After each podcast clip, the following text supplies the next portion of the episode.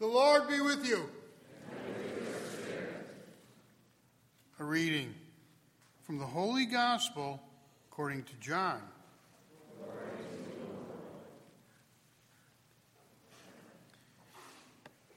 Jesus went to the Mount of Olives. But early in the morning, he arrived again in the temple area, and all the people started coming to him. And he sat down and he taught them. Then the scribes and the Pharisees brought a woman who had been caught in adultery and made her stand in the middle. They said to him, Teacher, this woman was caught in the very act of committing adultery. Now, in the law, Moses commanded us to stone such a woman. So, what do you say? They said this to test him, so that they could have some charge to bring against him. Jesus bent down and began to write on the ground with his finger.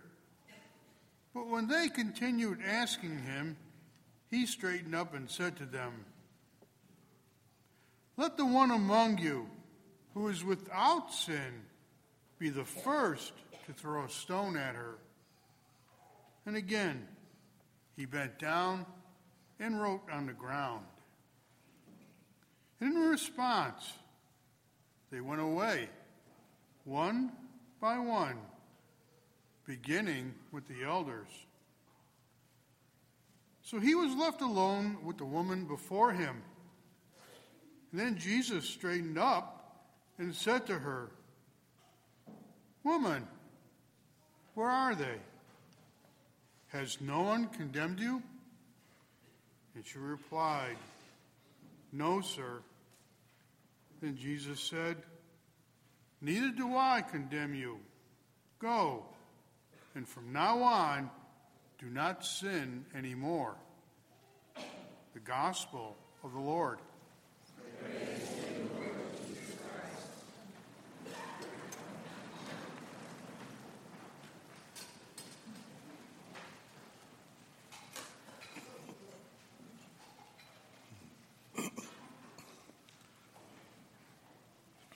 There are many ways in which you and I differ from the angels.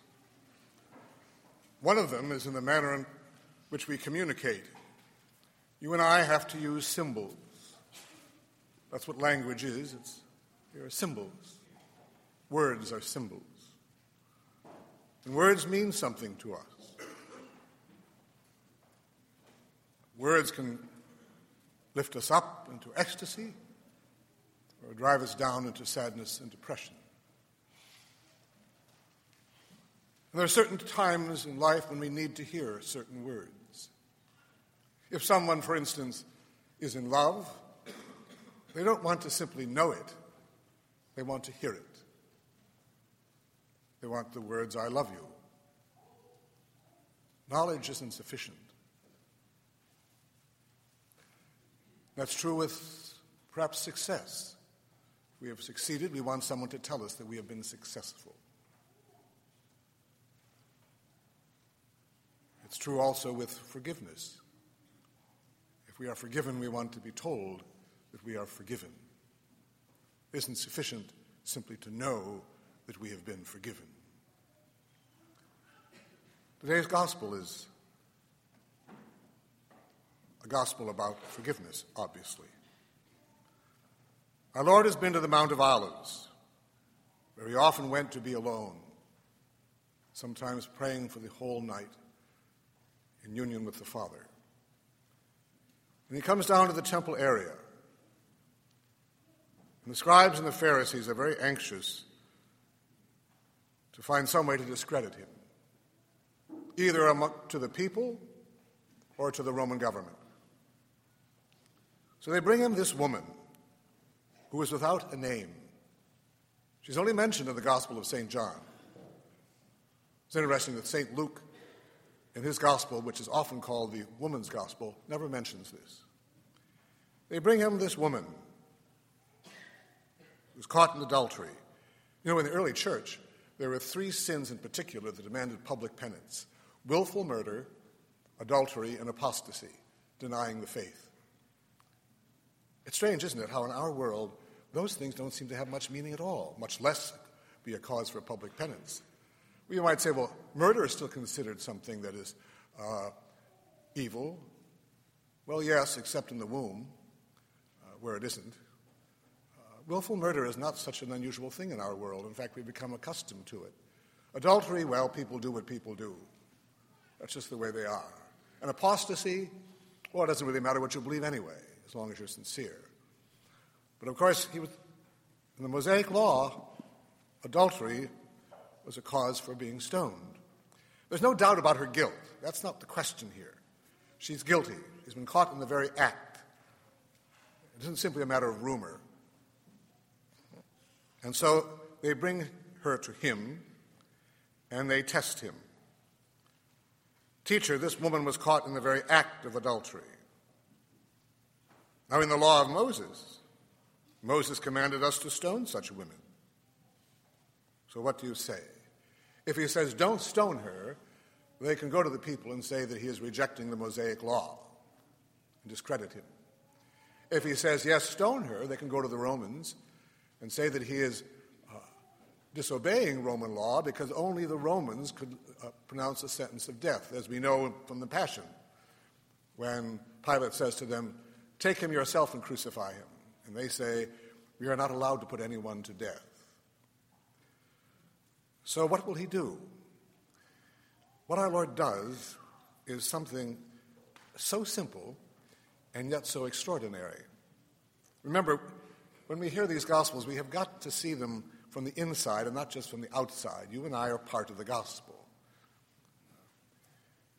And he, he bent down and begins to write on the ground.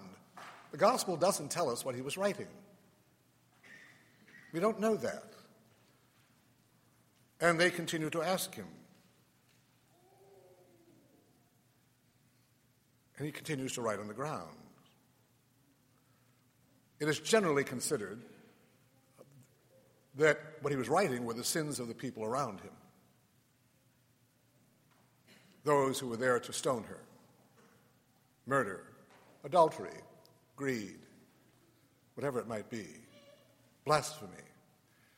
But he knew the sins of those people who were there, so he writes on the ground. And then they press him.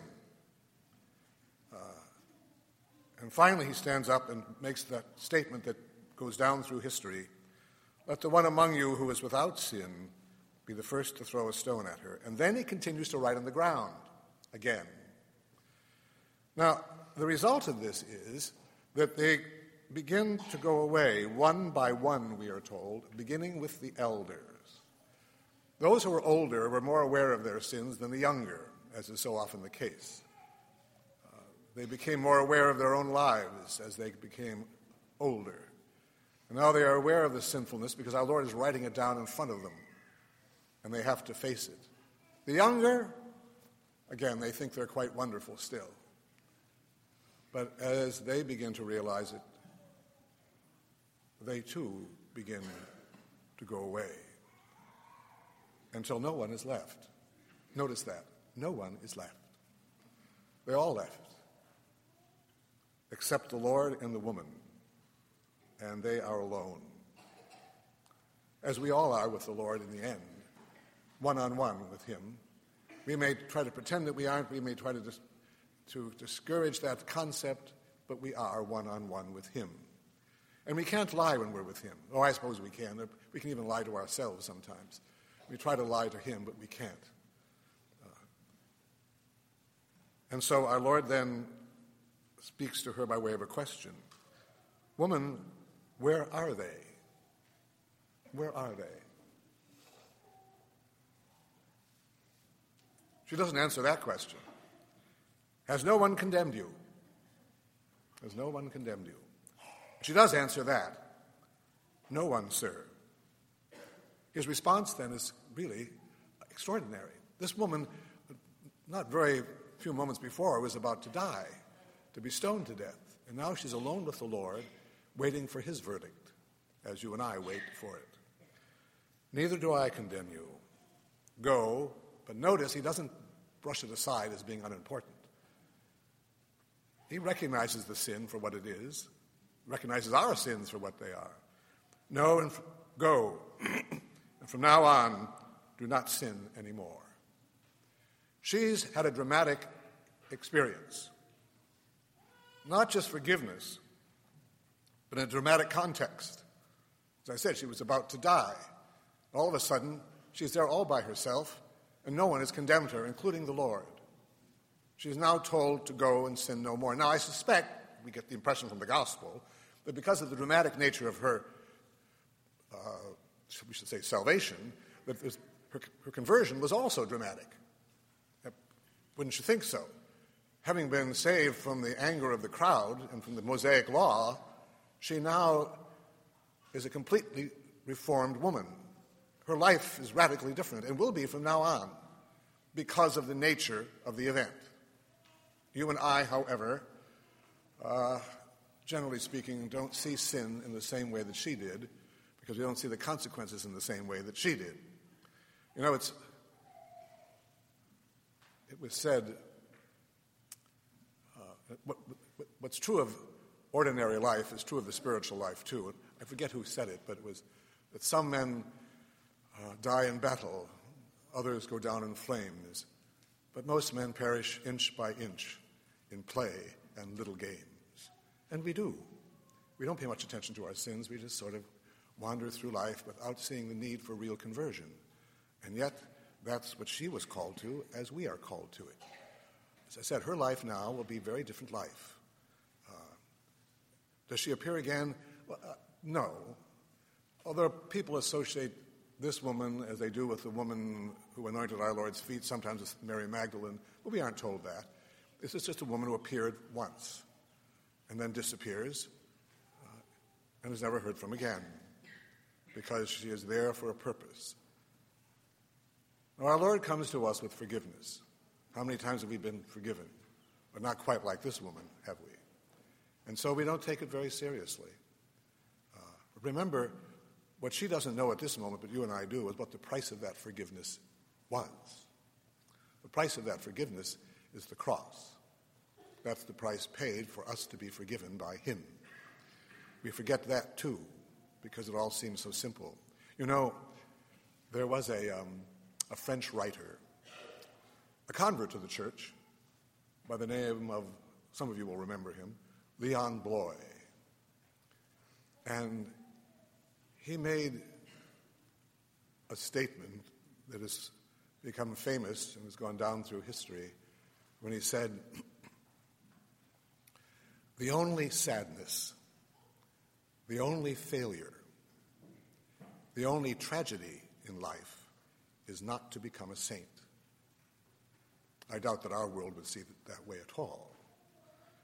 We might think of a lot of other things, but we wouldn't think of that. People, I've said before, will sometimes say to me, You know, I'm, I'm a, basically a good person.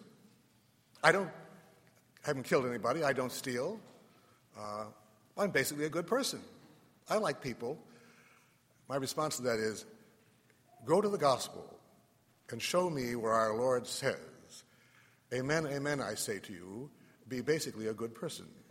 Uh, you aren't going to find it. Our Lord calls us to the dramatic life of sanctity, and so we must respond. And He won't settle for anything less, as in the case of this woman. He didn't just not condemn her, He told her what she must do. But those words of Leon Bloy, I think we should engrave on the, on the tablets of our heart. Uh, the only sadness The only failure, the only tragedy in life is not to become a saint.